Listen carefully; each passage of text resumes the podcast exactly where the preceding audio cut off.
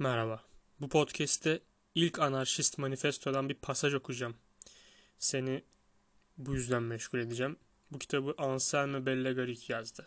Arka kapağında şimdiye dek tiranların var olduğuna inandın. Lakin yanılıyorsun. Sadece köleler vardır.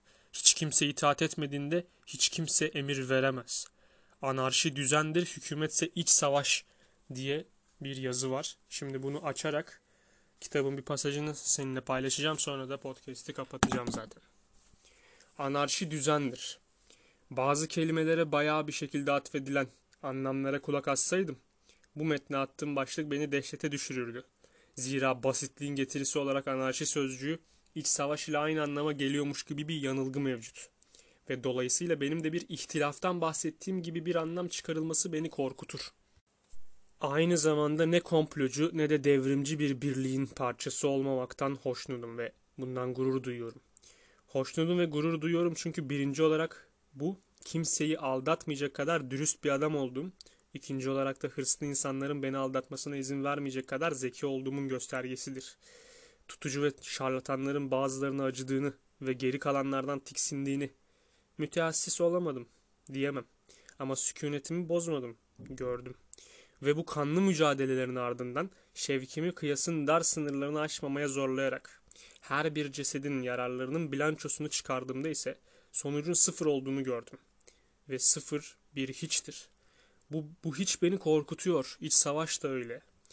Yani bu gazetenin başına anarşi yazdıysam bunun sebebi kelimeyi hükümetçi grupların atfettikleri anlamında kullanmam değil. Ve bu çok yanlış bir anlam ithafıdır. Birazdan açıklayacağım. Bir demokraside hak ettiği etimolojik hakkın kendisine teslim edildiğinden emin olmak istememdir.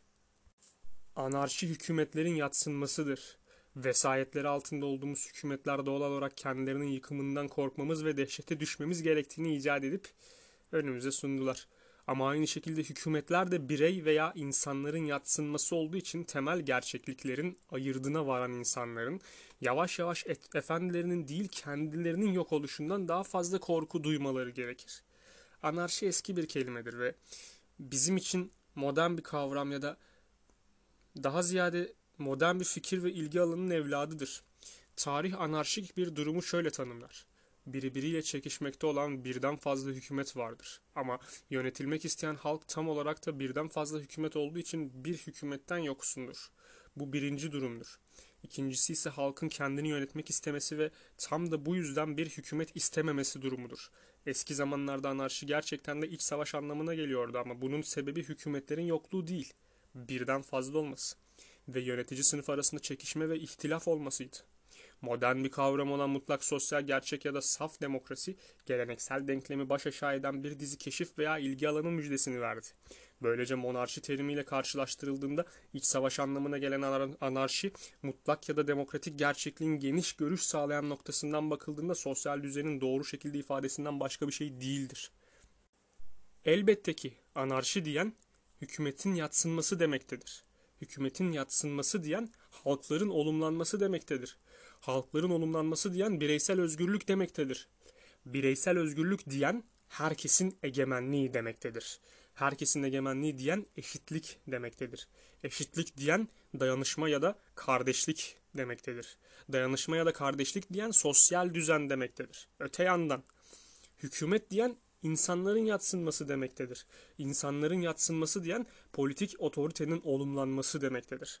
Politik otoritenin olumlanması diyen bireysel bağımlılık demektedir. Bireysel bağımlılık diyen sınıf üstünlüğü demektedir. Sınıf üstünlüğü diyen eşitsizlik demektedir. Eşitsizlik diyen düşmanlık demektedir. Düşmanlık diyen iç savaş demektedir. Ve buradan da hükümet diyenin iç savaş dediği çıkartılır. Bu vardığım sonuç yeni, tuhaf ya da korkutucu mu? Emin değilim. Bilmiyorum, bilmek de istemiyorum. Ama geçmiş, şimdi ve geleceğin bütün beyaz ve kızıl hükümetçi nesrine karşı iddialarımı savunabilirim. Bu noktada hırsla lekelenmemiş özgür insanın çalışkan, emir almaktan nefret eden ve itaat etmeye alerjisi olan, işlevselciliğinin bütün savunularını, marjinalleşmenin bütün mantıksal açıklamalarını ve vergilendirmeyi, ister monarşist ister cumhuriyetçi olsun savunan herkesi düelloya davet ediyorum. Bu vergilerin gelişimci, orantılı, bölgesel, Kapitalist şekillerde düzenlenmesi ya da mülk veya tüketim maddelerinden alınması da bir şeyi değiştirmiyor. Ben yine meydan okuyorum hepinize. Evet, anarşi düzendir, hükümetse iç savaş. Gün be gün diyalektiği destekleyen lanet ayrıntıların ötesine baktığımda, çağlar boyunca insanlığı kırıp geçirmiş olan içsel ihtilafın yalnızca tek bir amacı olduğunu görüyorum. Hükümetin yok edilmesi ya da devamının sağlanması. Politik anlamda kişinin kendisini bir hükümetin muhafazası veya oluşumu için feda etmesi her daim kişinin boğazının kesilmesi ve bağırsaklarının deşilmesi anlamına gelmiştir. İnsanların açık açık birbirlerini katlettikleri bir yer gösterin. Ben de size hepsinin arkasında hükümetin olduğunu göstereyim. İç savaşın, iç savaşı hükümetin kendisinin devamlılığını sağlaması ya da elindekini bırakmak istememesi dışında başka bir şekilde açıklamaya çalışırsanız vaktinizi boşa harcıyorsunuz. Herhangi başka bir sebebi bulamazsınız. Ve bunun nedeni oldukça basittir. Hükümetler kurulur. Bizzat yaratılma anında hizmetçileri ve doğal sonucu olarak destekçileri vardır. Ve destekçileri olduğu anda karşıtları da olur. Sırf bu bile iç savaş tohumunun büyümesini hızlandırır. Çünkü otoritesi göz kamaştıran hükümet düşmanlarına destekçilerine davrandığı gibi davranmaz. Destekçilerin kayrılması, karşıtlara zulmedilmesi kaçınılmazdır. Buradan hareketle bu eşitsizliğin iki yanındaki tarafların arasında er ya da geç çatışma çıkmaması mümkün değildir. Başka bir deyişle hükümet kurulduğu zaman ayrıcılığın temeli olan ve bölünmeye sebep olan kayırmacılık düşmanlığı doğurur ve iç çekişme kaçınılmaz olur. Buradan hareketle hükümet iç savaştır. Vatandaşlar arasında ihtilaf çıkması için bir tarafta hükümet yanlısı, bir tarafta da hükümet karşıtı olması yeterlidir. Hükümete duyulan sevgi ya da nefret dışında iç savaşın başka bir sebebinin olmadığı aşikardır. Yani barış sağlanması için tüm hükümetlerin ne hükümet destekçisi ne de hükümet karşıtı olması gerekmektedir. Ama iç savaş çıkmasını engellemek için hükümeti savunmak ya da ona saldırmaktan imtina etmek, sosyal düzenin temellerini oluşturmak için ona aldırış etmemek, gübre yığının içine atmak ve ondan vazgeçmektir. Hükümetten vazgeçmek bir yandan düzenin sağlanması, diğer yandan da anarşiye kutsal bir konum bahşetmekte, bahşetmekse düzen ve anarşi ayrılmaz bir şeydir. Buradan hareketle de anarşi düzendir. Devam etmeden önce okuyucudan savunularımı kolaylaştırmak ve düşüncelerimi arıtmak amacıyla takındığım kişisel tavrın yaratabileceği kötü etkiden sakınmalarını rica ediyorum. Bu teşhirde ben, beni ben bir yazarı değil, daha ziyade okuyucuyu ve temsilciyi, dinleyiciyi temsil ediyor. Ben insanı simgeliyor diyerek kitabın ilk pasajını bitirmiş. Bundan sonraki pasajlarda neler mi var? Geleneksel kolektif çıkar bir hayal, bireyci dogma tek kardeşçe dogmadır gibi. İşte sosyal sözleşme bir hilkat garibesidir.